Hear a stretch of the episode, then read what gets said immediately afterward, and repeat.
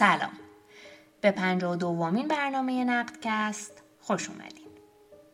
من شهرزاد شاهکرمی در این برنامه به فیلم مارتین ایدن دومین فیلم داستانی کارگردان ایتالیایی پیترو مارچلو می‌پردازم که تا پیش از این دو فیلم داستانی چندین مستند ساخته بود.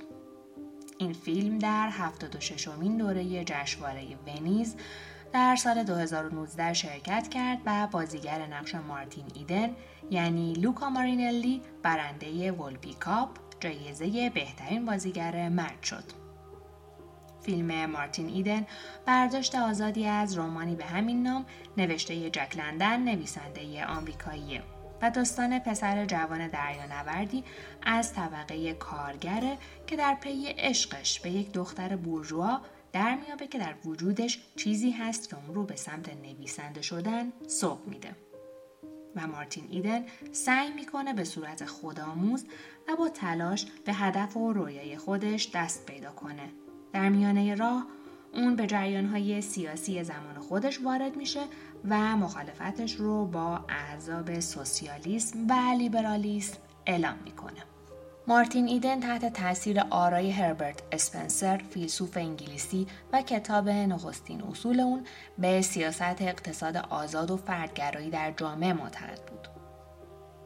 مارتین در پی عشقش به النا از سوی خانواده بورژوای اون تحقیر و رانده میشه و بعد از اینکه به موفقیت دست پیدا می‌کنه بازگشت دوباره النا به سوی خودش رو نمیپذیره. مارتین از مناسبات طبقه که از اون برخواسته ناامیده و در این حال امیدی هم به بورژوازی نداره. در بخشی از کتاب جک لندن اومده این همان کاری بود که انجام شد. حالا به من شام می دهید. اما آن وقتها گذاشتید گرسنگی بکشم. از ورودم به خانهتان جلوگیری می کردید و مرا به خاطر اینکه کاری پیدا نمی کردم لعنت می کردید. همان موقع کار انجام شده بود. تماما انجام شده بود. به طور خلاصه می‌تونیم فیلم رو در سه سطح روایی در نظر بگیریم. در ابتدا روایت زندگی نامه مارتین ایدن به عنوان یک انسان برخواسته از طبقه کارگر که به یک نویسنده مشهور تبدیل میشه و به دنبال اینکه خودش رو نوزی از یک طبقه اجتماع که به عنوان یک فرد به اثبات برسونه. مارتین بعد از اینکه کتابهاش رو چاپ می‌کنه و به پول دست پیدا می‌کنه از پول خودش به طبقه کارگر کمک می‌کنه. در عین حال با طبقه برجوا هش و نش داره. اما از اونها کینه دیرینه ای در دل داره. مارتین خودش رو عضو هیچ حزبی نمی‌دونه اما برای جلوگیری از آغاز جنگ در ایتالیا به گروهی پول میده. چون معتقد اگه دوست شاعرش زنده بود همین کارو می‌کرد. سطح دیگری از روایت به ذهنیات و درونیات مارتین ایدن تعلق داره ما تصویری از خیال مارتین بلند پرواز رو می‌بینیم که در حال نوشتن آثار خودشه یا کتابی رو مطالعه می‌کنه. در این نماهای ذهنی تصویری از یک قایق دیده میشه که به نوعی می‌تونه نمادی از مارتین ایدن و سرنوشت اون باشه. زمانی که مارتین سفر دراز و پرفراز و به رفتن به سوی نویسندگی رو انتخاب می‌کنه، قایق در آب دریا در حال حرکته و در یک سوم پایانی فیلم همین نما دوباره تکرار میشه.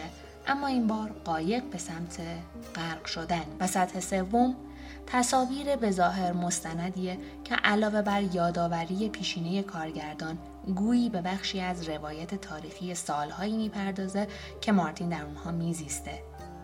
از جورش طبقه کارگر ضد سرمایه داری تا آغاز جنگ. نور و رنگ و شیوه فیلم برداری عامل تفکیک این سه روایت از همدیگه است. از سوی کارگردان هنگامی که در نظر داره تا شیدایی سرگشتگی و پریشانی مارتین رو نشون بده از دوربین روی دست استفاده می‌کنه. پایان بندی فیلم مارتین ایدن بسیار تأثیر گذاره. مارتین النا و مارگاریت رو از خودش رونده و درست در لحظه ای که هر دو زن در حال رفتن هستند مارتین تصویری از خودش رو می‌بینه. تصویری از جوانی و شوقی که در وجودش برای نویسنده شدن دیده می‌شد. اما انتخاب مارتین رفتن به دریا و شنا کردن به سمت غروب خورشیده.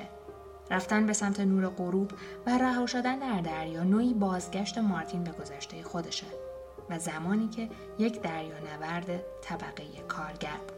این پایان بندی ذهن تماشاگر رو برای برداشت آزاد می‌ذاره و شاید شما هم مثل من دوست داشته باشین که پایان رو انتخاب نحوه مرگ خودخواسته مارتین و پیوستنش به دوست شاعرش بدونید.